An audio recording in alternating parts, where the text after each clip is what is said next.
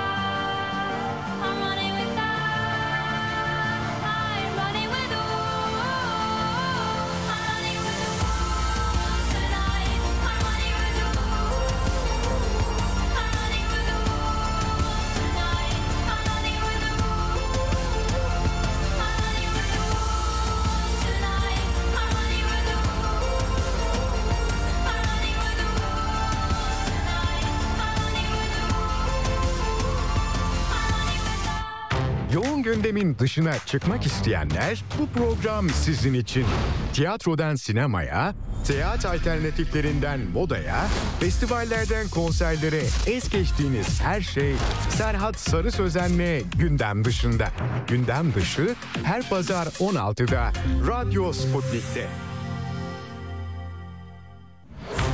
Serhat Sarı Sözen'le Gündem Dışı başlıyor. Merhabalar herkese. Serhat Sarı Sözen'le Gündem Dışı başladı. Pazar günü bir canlı yayında sizinle birlikteyiz sevgili dinleyenler. Gene stüdyo konuklarımdan ilki şu an tam karşımda. Aynı Ben Değilim'le geldi. Damla Kunç Koçman. Hoş geldiniz. Hoş bulduk. Nasılsınız? İyisiniz? Teşekkürler siz. Şahane. Şimdi Damla Kunç Koçman'ı genel olarak yaptığı işleri konuşacağız. Sonrasında sözü Aynı Ben Değilim'e getireceğiz. Ama 3'te telefon bağlantımız var bizim. Bugün ilk kısım son derece zengin. Konuğum Hacettepe Kimya Mühendisliği bölümünden üstün başarı derecesiyle mezun oldu. Ardından Ankara Faz Doğalgaz Projesi gibi aslında edebiyatın dışında projelerin içerisinde yer aldı. Uzun süre kurumsal hayatta çalıştı. Kurumsal hayatta çalışmasının önemli bir kısmını da danışmanlık ve aslında ilaç sektörü oluşturuyor. Eczacı sektörü oluşturuyor değil mi? Tabii ki okuduğu ve üstün başarı derecesiyle bitirdiği okuluyla da bağlantılı işler yaptı. Ama zaten biz bugün hem Damla Kunç Koçman'ı konuşurken hem de telefonla katılacak olan konuklarımızla konuşurken aslında böyle bir yaptığı işe bir uzaklaşma, yeniden başlama hikayeleri çokça olacak sevgili dinleyenler. O sebeple şaşırmayın lütfen. Hoş geldiniz. Hoş bulduk. Sevgili dinleyenler, yaşamında kişisel gelişimini her zaman Damla Kunç Koçman'ın önemsediğini görüyoruz ve kendi gelişimine yatırım yaptı. Koçluk mesleğiyle tanıştıktan sonra kariyer değişikliği yaptı ve 8 yıllık girişimcilik deneyimini profesyonel koç, eğitmen, değerlendirme ve gelişim merkezi danışmanı olarak birleştirdi. Evet, buradan başlayalım. Tamam. Tabii benim için kendi hayatımı tasarlamak çok önemliydi. Çocukların da devreye girmesiyle aile hayatı ve daha sonrasında tekrar ben nasıl iletişim kuracağım bu yeni nesille derken hayatı tekrar sorgulamaya başladım. Hayatımın hep belirli dönemlerinde kırılımlar oldu. Yani kurumsal hayattan girişimciliğe geçerken de çok Gökdelen'in 13. katından dışarıya bakarken bir hayat olduğunu fark etmek, rutinlerin dışına çıkmak, sanki o kitaptaki kahramanlar gibi tekrar yolculuğa çıkmak, yeniden başlamak benim hayatımda hep önemli bir yer aldı. Ve daha sonra bütün bu kariyer hayatı, yaratıcılık nasıl hayatıma getirebilirim, nasıl neşeyi hayatıma dahil edebilirim derken çocuk kitaplarıyla aslında yazarlık deneyimine bir giriş oldu. Evet, çok konuşacağız çocuk kitaplarınızı da. Siz koçluk, eğitim ve danışmanlık firmanızı kurduğunuzu görüyoruz. Şu an hala devam ediyor değil mi aktif şekilde bu firma? Hani buna da bir vedalaşma ya da buradan da başka bir alana yönelme yok anladığım kadarıyla. Yani aslında tam Aynı Ben Değilim çıkarken oraya da bir vedalaşma oldu ve yeni bir o da bir değişim süreci içerisinde, yeni bir yapılanma içerisinde. Özellikle işbirlikleriyle insanların hayatlarına farklı hikayelerle ve yazarlıkta zorluk çeken insanlara destek olmaya yönelik belirli liderlik modellerini de getirerek yeni tasarladığım eğitimler var. Bunları insanlarla paylaşmak istiyorum. Penguen Kitabevi'nde yakında bir editörümle bir çalışmaya başlayacağız. Aynı zamanda yine bir arkadaşımla orada da hikayelerden kişinin kendine dönmesine yönelik çalışmaları içeren bir eğitim tasarımımız var. Hayat değişimle devam ediyor benim için. Şahane. Tabii sizin 1000 saatin üstünde koçluk eğitimi verdiğinizi de öğrenmiş olduk. Hem bireysel hem de kurumsal koçluk yaptığınızı görüyoruz. Bu anlamda onaylı profesyonel koçluk uluslararası sertifikalarda edinmiş Damla Kunç Koçman. Sadece burada amatör düzeyde değil, profesyonel düzeye taşımış bunu, vermiş olduğu eğitimlerle ve almış olduğu uluslararası sertifikalarla. Yanlış söyledim, profesyonel düzeye taşımış değil, uluslararası düzeye taşımış demek daha doğru bir ifade olurdu. Farklı disiplinleri sentezleyerek uygulamanın sonucunda koçluk çalışmaların ve eğitimlerin farklılaştığını görüyoruz ve yine uluslararası ilaç firmaları, finans sektörü, sanatçılar, havayolu şirketleri, denizcilik sektörü, teknoloji firmaları Damla Kunç Koçman'ın eğitim verdiği kişilerden. Yine ayrıca yaratıcı dramayla yaratıcı yazamadan yaratıcı okumaya atölyeleri yapıyorsunuz. Biraz bundan bahsedelim. Evet, o da ilginç oldu. Pandemi döneminde ben çocuk kitaplarını yazmıştım. Marmara Üniversitesi'nden pedagojik formasyon aldım. Çünkü çocuklarla çalışınca hassas bir alan, orayı da bilmek gerekiyordu. Online aldım bu eğitimleri ve daha sonra yaratıcı dramayla bunu birleştirerek okumayı sevmeyen çocuklara nasıl okumayı daha zevkli hale getirebilirim derken tasarım odaklı düşünmeye yönelik özellikle okullar tarafından davet almaya başladım. Yani yazar davetleri ve onları eğlenceli bir formata dönüştürmek için belirli atölyeler tasarladım. O yüzden kitabımı okuyan çocuklar olduğu zaman okullarda onlara buna yönelik atölyelerde yapıyorum. Her sene gittiğim okullar var. Evet. Çocuklarla ilişkiniz bu atölyeler dışında daha önceye dayanıyor değil mi? Bilim kurgu kitapları yazdığınızı görüyorum. 3 bilim kurgu kitabı yazmışsınız çocuklar için. Romanlar yazıyorsunuz. Bilim Okulu, Proje X, Paralel Evren Yolcuları ve Meta Dünyaya Yolculuk kitaplarının da yazarı. Bir kitap daha geldi bildiğim kadarıyla. Meta Dünyalara Yolculuk. Bundan söz ettik. Yani 3 kitap. O halde Bilim Okulu, Paralel Evren Yolcuları birincisi. Proje X. Akışı farklı olabilir. ve Meta Dünyalara Yolculuk olmak üzere 3 kitap var. Mesela bu kitapların konularından birine bakalım istedim, merak ettim bunları. Bu arada bunlar Penguen'den, İtaki'den mi çıkıyor bu kitaplar? Eksik Parça Yayınlarından. Eksik Parça'dan, peki. Penguen'le olan ilişkinizden dolayı oraya bağladım çünkü onlar bilim kurguyu pek severler. Okulla gidilen bir gezi var, değil mi? Cem gezisi. Evet, CERN'e gidiyor çocuklar, Paralel Evren Yolcuları. Evet. Ve orada bir Tesla dünyası, yani Edison değil de Tesla'nın buluşları kazanmış olsaydı nasıl bir dünyada yaşardık diye. Burada medeniyet seviyelerini anlatıyorum. Aynı zamanda Higgs bozonu gibi bazı bilimsel konulara girerek devam ediyor kitabın içeriği. Amacım sorgulatmak zaten. Bütün kitaplarımda odaklandığım şey o. Yani doğru bir şey yok, sorgulayın kısmı benim için çok önemli. Evet, ana kahraman burada Can ve Gül. Her şey olabilir. Bu sefer Gül ve Can bambaşka bir macera yollanıyor. Gerçekten yollanıyorlar çünkü. CERN'de yapılan bir deneyin sonucunda içinde bulundukları bir kapsül hiç ummadıkları bir yere götürüyor onları. Paralel evrenin, tamamen farklı kuralların, farklı teknolojilerin hakim olduğu bu yerde Can ve Gül hayatta kalabilmek için kimlerden yardım alacak, evlerine geri dönebilmek için nasıl bir çözüm bulacaklar şeklinde. Bu arada şahane konular tabii, çocukların da ufkunu geliştirmek için, değil mi? Yani şu an bir TikTok nesli var tabii. Burada işte İsviçre'ye gidilecek, bilimsel çalışmaların bir yerde yapıldığını öğrenecekler. Paralel evren gibi ifadeler filmler dışında okunacak vesaire. Hem kolay değil, hani yazması da kolay değildir ama bir de onları okuyucuya ulaşabilmesi anlamında da bir zorluk olabilir diye düşünüyorum. Ne dersiniz? O amaçla zaten okurlarla buluşuyorum. Onlarla bunları tartışıyoruz. Yani bir de kitap imzalarken de mutlaka soru soruyorum. Yani mesela paralel evrene gitsen oradaki sen nasıl birisi olurdun?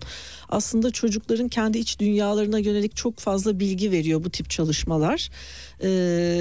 Özellikle bazen ebeveynlerle birlikte de yaptığım çalışmalar oluyor ve çocuğu anlamak, çocuğu dinlemek için çok iyi aslında araç sunuyor kitap. Hı hı. Şimdi gelelim, sözü Aynı Ben Değilim'e getirelim. Bu defa farklı bir şey yaptınız siz. Bir yaştan sonra değişen hikayeler var. Evet. Burada gerçek hikayeler var sevgili dinleyenler. Konuğum başka seçeneklerimizin de olduğunu düşünüyor.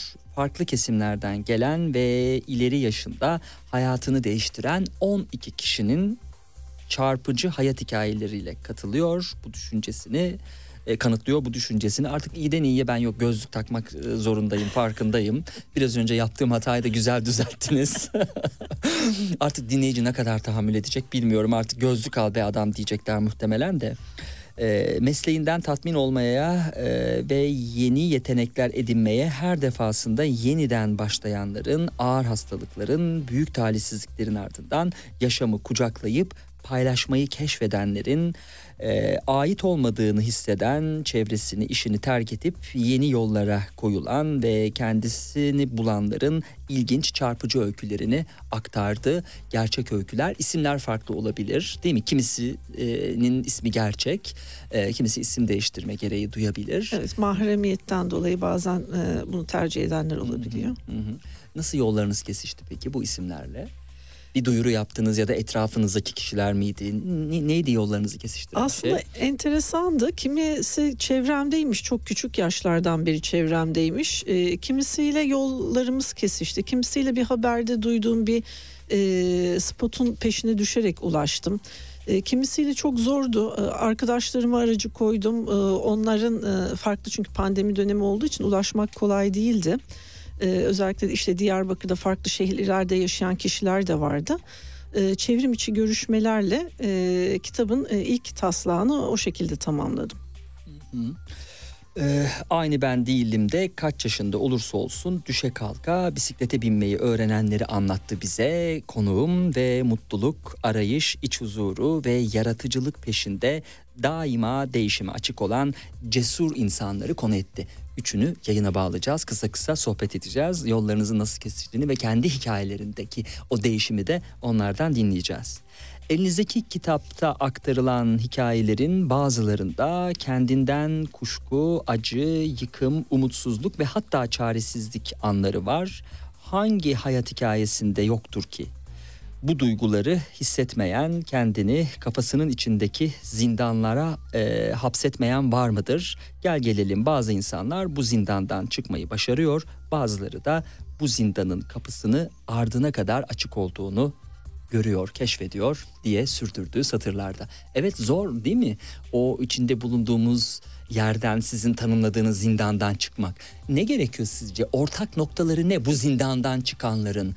Güçlü bir maddi varlık mı, yoksa güçlü bir direnç mi, bir psikolojik dirençten bahsediyorum. Hı hı. Güçlü bir arkadaş desteği mi, ya da güçlü bir düşüş mü?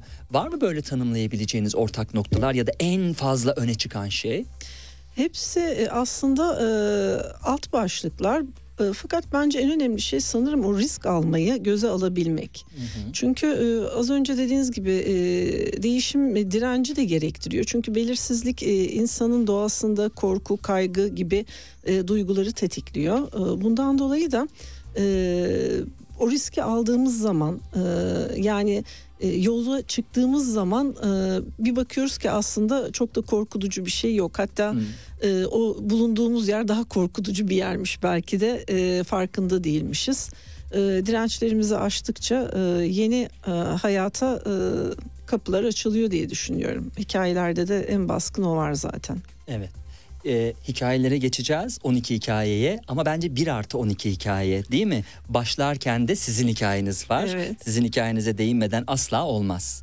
Her şeyden önce kendi çocukluğumla, ilk gençliğimle bağ kurmakta zorlanıyordum.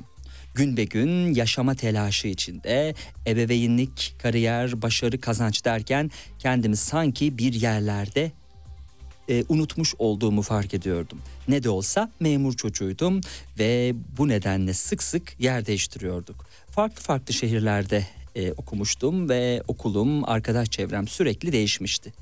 3 yaşına kadar Ankara, sonrası 11 yaşına kadar Adana'da kalmıştık. Sonraki durak üniversitede, tekrar Ankara'ya dönünceye kadar diye başlattığı satırlarda. Biraz sizin hikayenizden söz edelim. Hı hı. Arada bir de Elazığ var aslında, ergenlik dönemimin geçtiği yer. Hı hı. Ve tabii ki çok farklı kültürlerin içerisinde geçen bir çocukluk değişime uyumlanma, adaptasyon gibi bazı becerileri sanırım kazandırmış bana. Daha sonraki dönemlerde bunu daha iyi anladım. Ve bu yolculuğun sonunda kontrol listeleri vardı 30'lu yaşlarıma kadar ve o kontrol listelerini yaparken kendimi tam unuttuğum yer de orasıydı.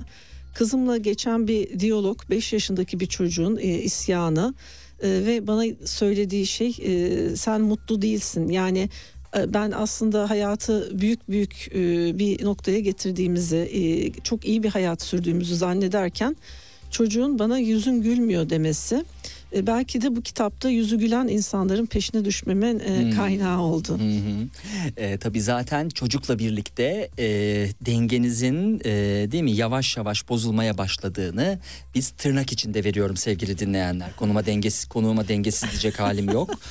Tırnak içinde veriyorum. Dengem yavaş yavaş bozulmaya başladı. 4 sene arayla 2 kızımız oldu. İlk annelik deneyiminde kendi yaşadıklarımı tekrar etmemek için aşırı bir çaba harcamış. Bu nedenle de hayli yıpranmıştım diye belirttiği kendisiyle ilgili metinlerde. Evet. Sonrasında da kızınızın söylediği cümlelerle bir yüzleşme gerçekleşmek suretiyle mutlu olan, sonradan mutlu olan ya da her neyse kişilerle yollarınızın kesiştiğini görüyoruz ki hayat hikayesini anlatırken mahreme girmemek çok zor. Bu gibi kaygılarla kişilerden 4'ü gerçek kimliğini gizleyerek hikayelerini verdiler.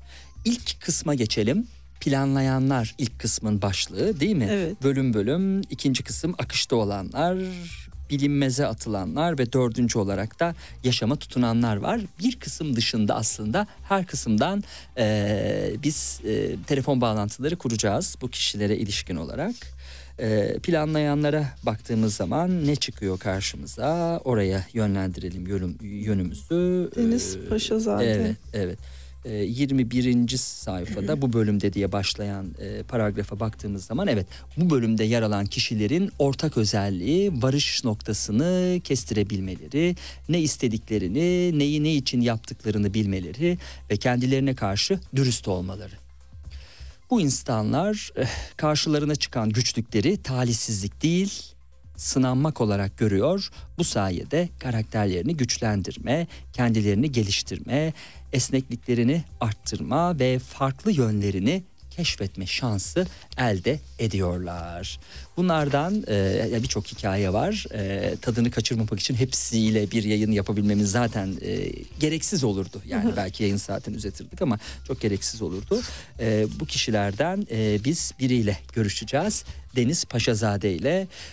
Ona baktığımız zaman ekonomik koşulları iyi olduğu için bir nedenle karar verip başka ülkeye göç eden insanları anlayabiliyordum. Gel gelelim yine de bir yere uyumlanmak olağan dışı bir irade gerektiriyor gibiydi.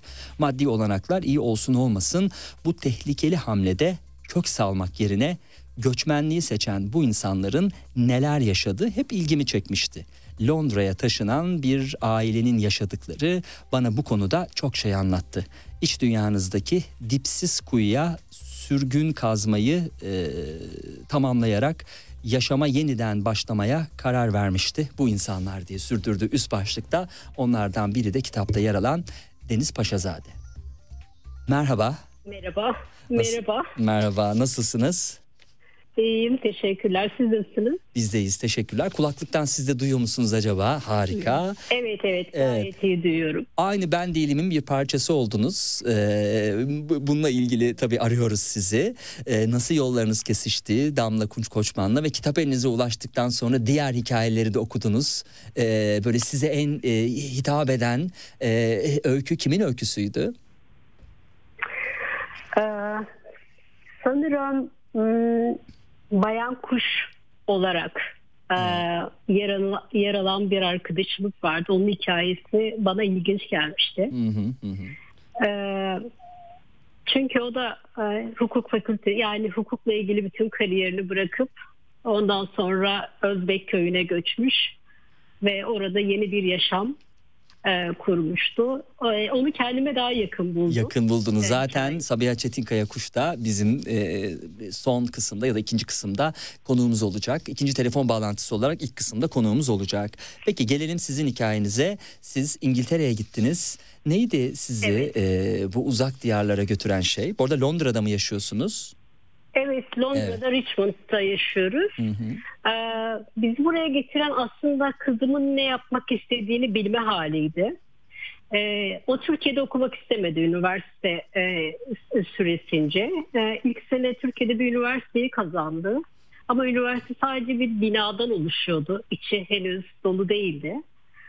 Ve bir gün geldi, ben artık anne ben burada okumak istemiyorum ve ben sizin elinizden kayıp gidiyorum. Bunun farkında mısınız dedi. O anda böyle kafamda bir şimşek çaktı. Dedim ki bir dakika, ben evet hani kendim için de yaşıyorum ama günün sonunda çocuklarıma da iyi bir hayat sunmalıyım.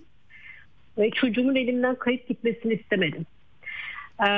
Ve bir karar aldım ama kararımı eşimle paylaşırken şunu söyledim. Bütün sorumluluğu ben alıyorum. Çünkü eşim yurt dışında yaşamaya biraz karşıydı. Evet. Bütün sorumluluğu ben alıyorum. Tabii aslında sorumluluk büyük bir sorumluluk. Çünkü ben çalışıyor olacağım ve onu geçindiriyor olacağım. Aslında büyük bir şeydi. Ya eşim ortada, ne oldu bilmiyorum. O zaman hep beraber gidelim dedi. Ya ben inanamadım. Çünkü hiçbir şekilde yurt dışında yaşamak istemeyen bir bireydi. Sanırım o da farkındaydı. Yani çocuklarımız için herhalde... yapabileceğimiz en doğru hamleydi diye düşündüm. Ve biz bir anda kendimizi yurt dışında bulduk. Bir genç için yurt dışına gitmek, bir başlangıcı orada yapmak farklı bir konu. Evet. Bir risk alınabilir ama bizim buradaki kitaptaki konumuz Deniz Paşazade olduğu için aslında o 45 yıl tırnaklarıyla kazıyarak yaptığı her şeyi geride bırakmanın ve onu depresyona sürüklediği bir hayata adım atmanın kahramanı. Evet. Dolayısıyla aslında bizim için burada haber niteliği olan ve yayında aslında konuk ettiğimiz ve yine aynı şekilde Damla Kunç Koçman'ın da kitabında yer almasına neden olan şey burada bizatihi sizin o 45 yıllık birikimi geride bırakarak, değil mi? Çocuğunuzun peşinden gitmeniz. O zamanlar yaptıklarını anlatırken boğazı düğümleniyor diyecektir Damla Kunç Koçman yazdığı metinlerde. Hele onun yaşındaki biri için oldukça radikal bir kararmış bu işlerini, bütün işlerini, düzenlerini bırakıp çocukları için başka bir ülkeye taşınmak. Aynen öyle. Yani çünkü danışmanlık işi yapıyorum ben ve işlerim çok iyi gidiyordu. Bayağı büyük firmalarla çalışıyordum. Yani bir anda her şeyin tekrar yeniden başlaması, sıfır noktasına döndüğünüzü hissediyorsunuz. Çünkü öyle geldiğiniz noktada artık geçmişte oluşturduğunuz kimliklerin hiçbir anlamı kalmıyor. Burada kimse sizi tanımıyor. Nasıl bir iş yapacağınızı, nasıl bir yaşam kuracağınızı bilmiyorsunuz. Benim hayatımdaki herhalde ilk bir yıl en yoğun depresyonu yaşadığım dönem oldu.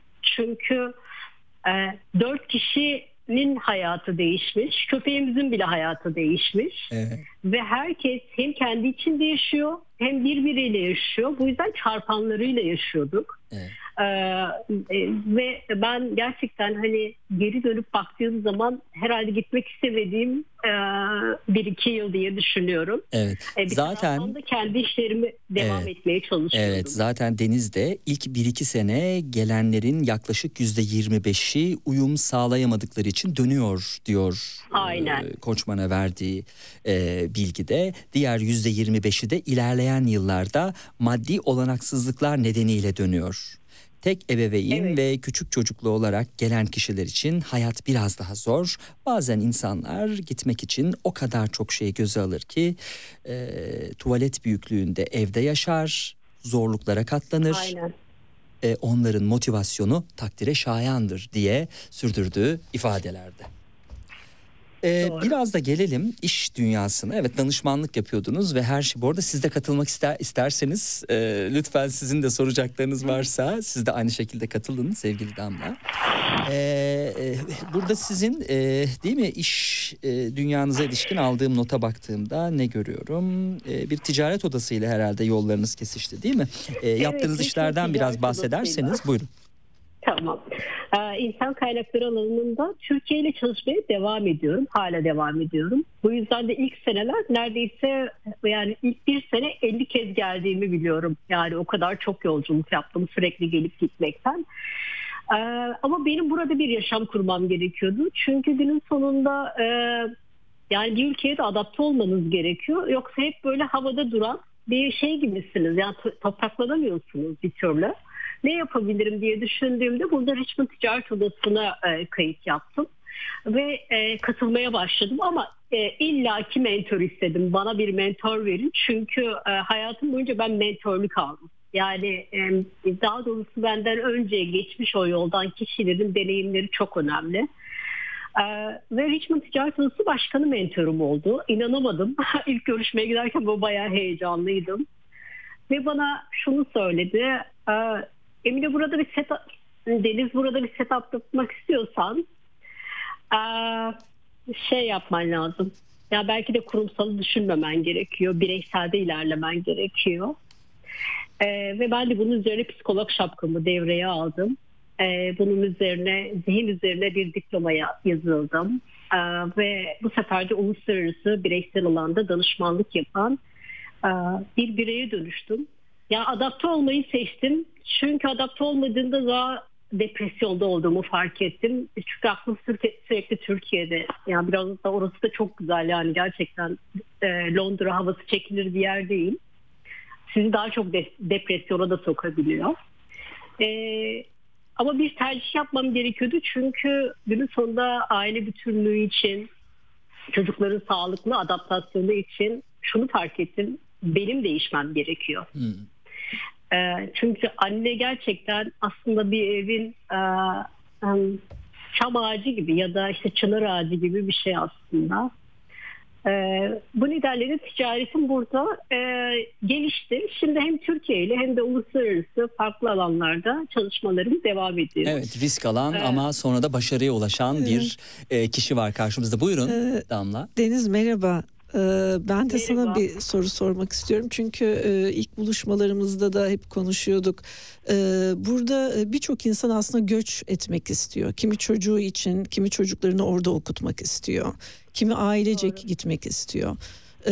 O kişilere oradan baktığın zaman bu yoldan geçmiş biri olarak ne söyleyebilirsin belki bir iki cümleyle? Yani bana çok soran oluyor bu soruyu. Şimdi doğal olarak zaman içinde yetişme şeyiniz, bulunduğunuz ortamlar bir çevre oluşturuyor. Ama doğal olarak çevrenizdeki insanlar size soruyor. Ben öncelikle şunu söylüyorum. Gerçekten buraya geldiğiniz zaman önce maddi olarak 2 yıl kendinizi iyi hissedecek kadar bir finansalı hazırlamanız gerekiyor. Çünkü İngiltere pahalı bir yer. Evler oldukça pahalı. Sonra tabii eğer dil yoksa daha büyük bir challenge var. İş yok bu durumda. Bu nedenle ben yani duygusal aşamaya geçmeden maddesel aşamanın, yani maddi yönün halledilmesi gerektiğini düşünüyorum. Çünkü diğerini de yaşayacak. Bir de maddi yönden yaşadığı zaman artık çifte ya da 5'e katlanıyor. Bu nedenle önceki şeyim o. Birinci tavsiyem olabilir. İkincisi kolay değil. Evet, bu arada birinci tavsiyede bırakmak durumundayız. Çünkü program akışı itibariyle diğer konuklarla da konuşacağız. İngiltere'ye çok selamlar. Sizin bu yeniden başlama hikayesinde başarıya ulaşmanızdan son derece mutluyuz. Tüm ev halkına, kızınıza, çocuklarınıza, köpeğinize, eşinize çok sevgiler. Sevgili dinleyenler, Aynı Ben Değilim de aslında şu soruları da soruyoruz kendimize. Yaşadığımız hayata mahkum muyuz? Alışkanlıkların, rutin tekrarların esiri haline mi geldik? Aynı çevre, aynı iş, aynı sıkıntı ve aynı tatminsizlikler hep böyle mi devam edecek? Değil mi? Aslında siz bunların cevabını arayarak bunların hepsine hayır cevabı verdirmiş oldunuz bu 12 hikayeyle. Doğrudur. Evet. Peki daha fazla mıydı bu hikaye sayısı? Siz bir elediniz mi? Kaç kişinin hikayesi vardı? Elenenler niye elendi? 18 kişi vardı. 2 hikaye son aşamaya gelmişti. Bir kişi kendisi çıkmak istedi. Neden? Kendi belgesel ve kitabını çıkarmak istediği için. Tabii o benim için yönetilmesi çok kolay olan bir süreç değildi. Çok kısıtlı bir zaman vardı. Öyle olunca elimdeki yedek hikayelere tekrar geri dönüp hızlı bir aksiyon almam gerekti. Diğer bir kişi vardı. O bayağı şeymiş. Sürekli bir değişim içindeymiş. Evet. Değil yani. Bir kitaba dahil oluyor, kitaptan çıkıyor, belgesele dahil oluyor, başka bir şey oluyor. Bayağı bir 2 sene aldığı için süreç, bu süreç içerisinde kişilerin hayatları da değişti tabii. Mesela çok yazmak isterdim. Kaptan Jun vardı. Ona ulaşamadan hayatını kaybetti. Onunkine hiç ulaşamadım. Başka hikayeler de vardı ama... en ideal olan, gruplamaya en uygun olan ve birlikte kolay yol alabileceğim insanları da seçtim aslında. Çünkü şu anda gördüğünüz üzere biz bir araya geliyoruz, birlikte tekrar projeler üretiyoruz, birlikte yol alıyoruz. Evet. O anlamda o ortak kalp birlikteliğini de önemsedim. Evet, şahane. Şimdi bölüm bölümdü. 2. bölümde akışta olanların hikayeleri var ki akışta olanlar oldukça güçlü kişiliklere sahip, ne de olsa hayatının sorumluluğunu bütünüyle üzerine almak, yaşadığı her bir ana gereğince önem vermek sağlam karakter yapılarını ister diyerek burada örneklediğimiz kişiler vardı. Biz sadece 3 bölümden örnekler tabii aktarabileceğiz. O yüzden 3. bölüme geçiyoruz. 3. bölümde bilinmeze atılanlar var. Değil mi? Bunlar aslında en riskli olanlar mı? Gerçi hepsinde biraz bilinmeze atılma hikayesi var ama diğerlerinden bu 3. bölümdeki bilinmeze atılma halini ayıran şey ne? Onlar rotayı kaybettikleri zaman yeni rotayı çizebiliyorlar bence. Ben bütün kitabın bütününü bir tekne yolculuğuna benzetiyorum. Yani planınızı yaparsınız, yola çıkarsınız. Sonra belirsizlik vardır. O belirsizliğin içinde fırtına da çıkabilir ve rotanız vardır. O rotayı değiştirmek zorunda kalabilirsiniz. O zaman akışta kalmanız gerekir. Ve en sonunda bazen krizler de olabiliyor. Bu krizleri yöneterek yaşama tekrar tutunmak da gerekiyor bir noktada. Hı hı. O yüzden o krizleri iyi yönetenlerde yaşama tutunanlar bölümünde, kalbini sevgiyle açanlar bölümünde yer alıyor. Evet. 3. kısımda bilinmeze atılanlar var. Onların ortak özelliği cesaretli, azimli ve esnek olmaları, değil mi? Doğru. Evet. Doğru derken tabii dinleyiciler, sevgili dinleyenler, kendi kitabını doğrulatmış oldum yayında. Hayatlarında kritik bir kırılma anı yaşamaları ve bunu iyi değerlendirmeleri, eşiği geçip bir daha asla geri dönmemeleri, hayal kırıklıkları, özlemleri, idealleri, bu gibi duyguların üzerinde fazla durmayıp, geçmişe takılmayıp gözlerini yeni ufuklara dikmeleri ve bu yolda karşılarına çıkan güçlüklere ses çıkarmadan, şikayet etmeden katlanmaları. Kararlarının, kendi hayatlarının sorumluluğunun almış olmaları diye sürdürdüğü metinlerde şu an tam olarak bunu örnekleyen bir kişi var. Evet. Sabiha Çetinkaya Kuş. Evet, merhaba. Çocukluk arkadaşım. Öyle mi? Harika. Daha önce de Sabiha Çetinkaya Kuş'u biz de gezgin olarak programda konuk etmiştik. Evet, çok, özel çok olarak zengin. Da ben de çok sevgili Sabiha'yla böyle sohbet etmekten hoşlanırım. Evet. Güzel bir tesadüf oldu kitapta onun da olması. Merhaba. Merhabalar Serhat ve Damla. Merhaba. Evet, sizin de hikayeniz burada yer almış. Yaşam felsefesini sorgulayarak kurmuş, öğrendiklerini cebine koymuş biri Sabiha. Sözünü sakınmayan ve samimiyetle aktaran çevreci bir aktivist. Aynı zamanda uzun yıllar hukukun matematiğine kafa yormuş, kendini kendi çocuğu olmadan çocuklara güzel bir dünya bırakmaya adamış diye tanımladığı sizinle ilgili metinlerde. Evet, sizin hikayenizden biraz söz edelim. Sizin tanımınız değil mi? Evet, bilinmeze atılanlar. Evet, yani aslında sen kimsin diye sorarsan Serhat, ben şöyle bir tanımlama yapabilirim. Ben avukat, arabulucu, eğitmen, aktivist ve sıralayabilirim başkaca şeyler ama herhalde evet. Ziyadesiyle keşfetmeye meraklı, ne diyeyim, çocuk tarafı ağır basan meraklı bir insanım. Evet. Evet. Ve bu kitapta da yer aldığım için çok mutluyum. Arkadaşımla, Damla'yla, çocukluk arkadaşımla onur duyuyorum. Cesur olduğumu söylüyor Damla. Hayatımı değiştirerek cesaretle bir yola çıkmışsın diyor. Bu beni gerçekten mutlu ediyor. Çünkü hakikaten bizim de İstanbul'da eşimle birlikte, Özkan'la birlikte, hatta soy ismimiz Kuş olduğu için Bay Kuş'la birlikte, Bayan Kuş bir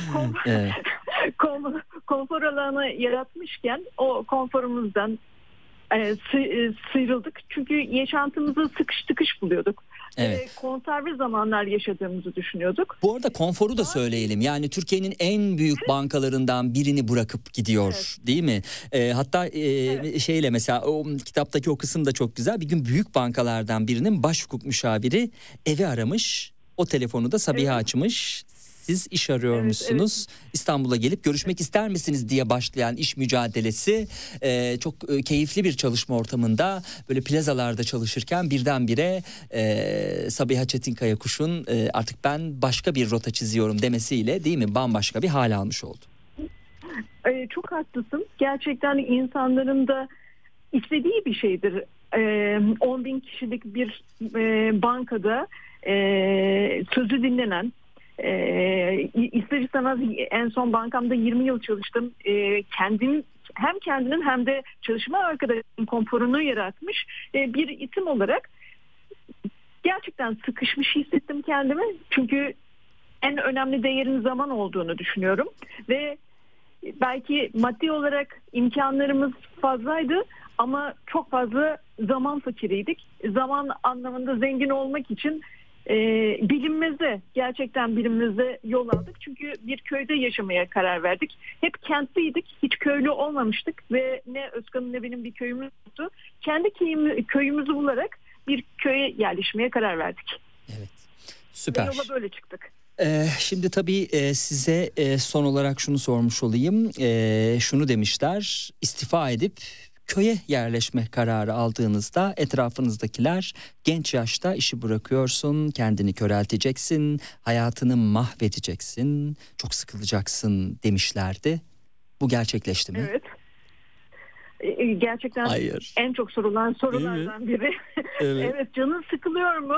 Birbirinizden sıkıldınız mı? Evet. Gibi sorular alıyordum ama gerçekten sıkılmadık. Hiç vakitimiz yok. Gerçekten sıkılmak için hiç vakit bulamadık. Bir gün sıkılmayı çok istiyoruz. Çünkü 24 saat, herkese 24 saat, hiçbir zaman 28 saatimiz olmadı. O kadar çok şey yapıyoruz ki geziyoruz, yürüyoruz, okuyoruz, pişiriyoruz, topluyoruz.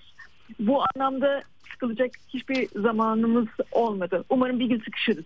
Evet.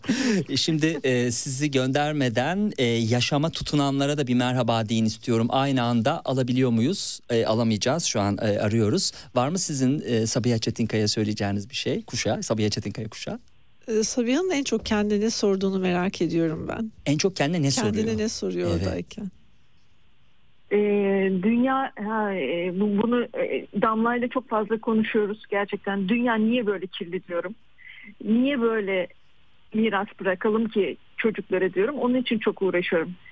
O yüzden niye böyleyiz sorusuyla aktif vatandaş olabileceğimizi herkese söylemek istiyorum. Peki. Herkesin kendine soru sormasını istiyorum. Bir cevap aldık. Bir de soru alalım isterseniz.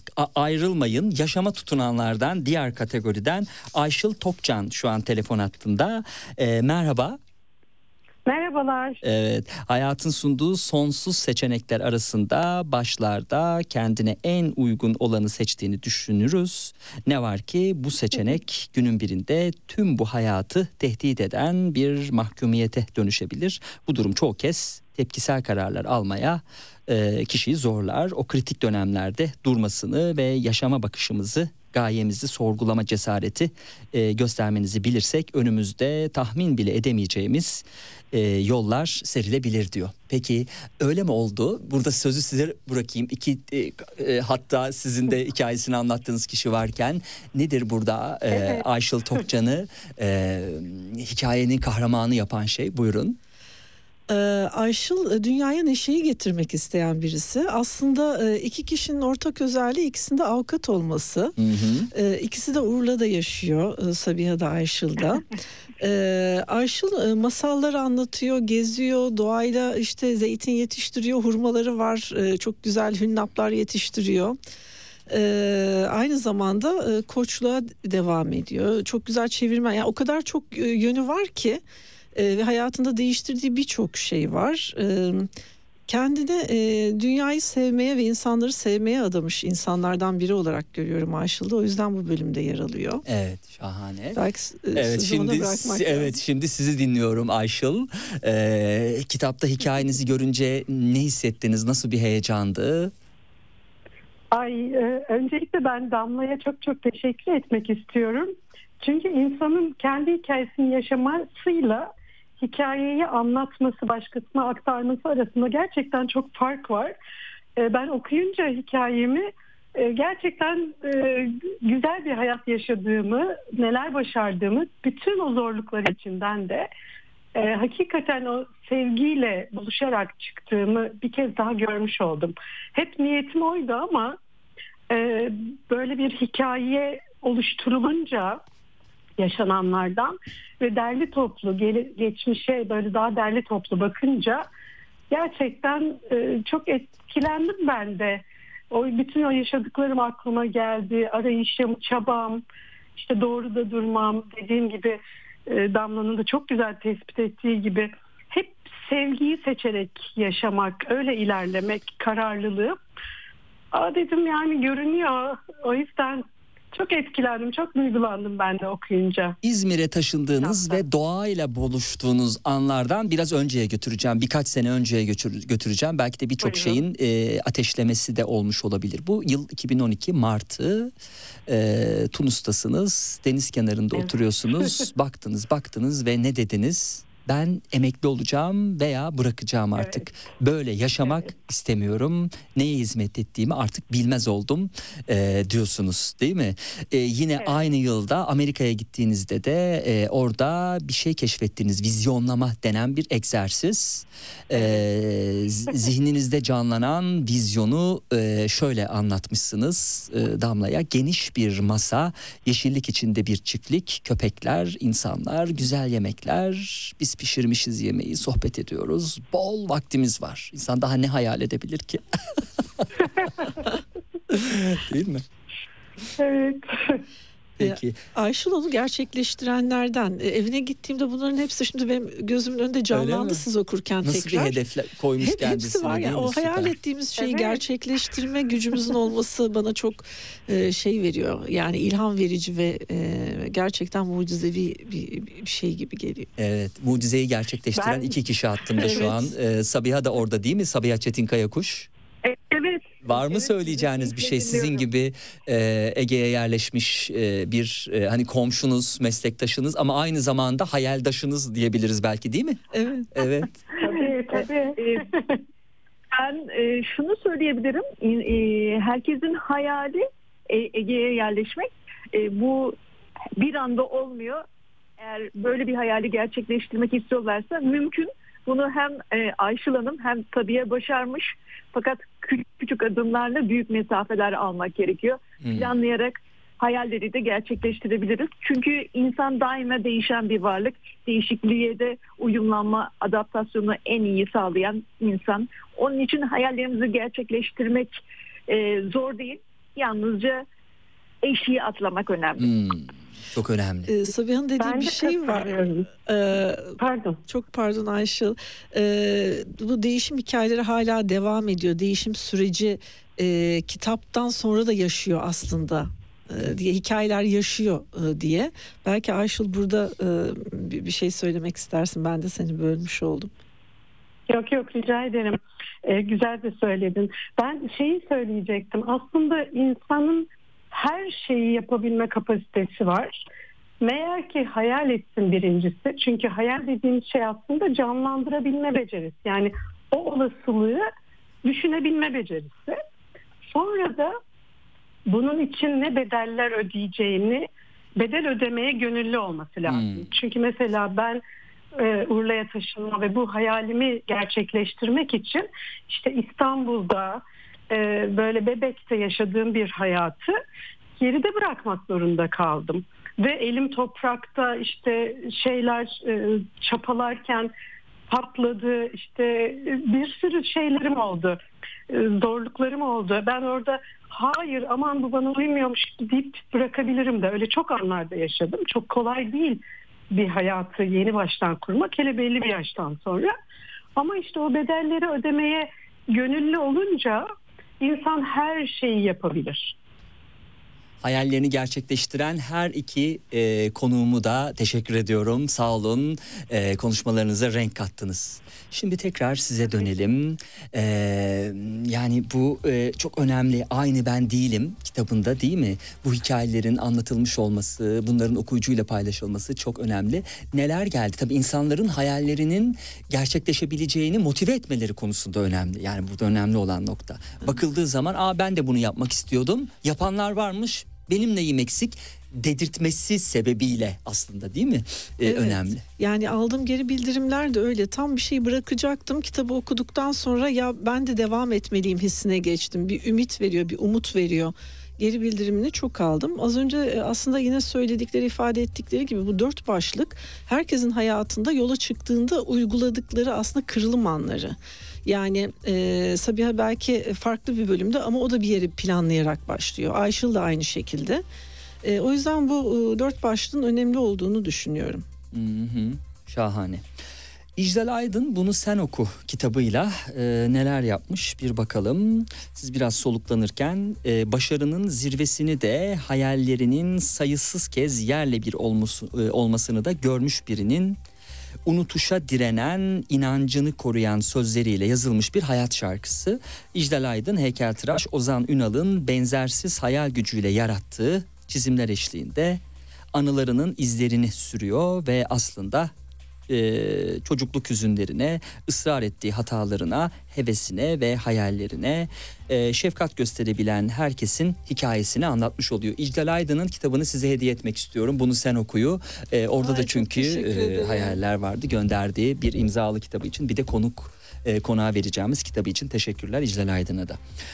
Programın sonuna geldik. Var mı ekleyeceğiniz bir şey?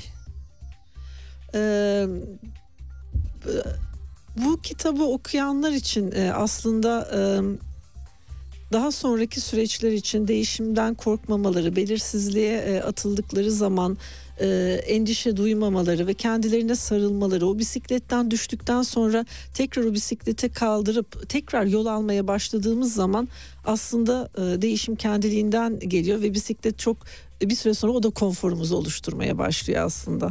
Evet. Değişebilirsiniz. Değişenler bir şekilde bunu başarıyor. Haberlere bağlanıyoruz. Sonrasında programın ikinci kısmında birlikte olacağız. Serhat Sarı Sözen'le gündem dışı devam edecek.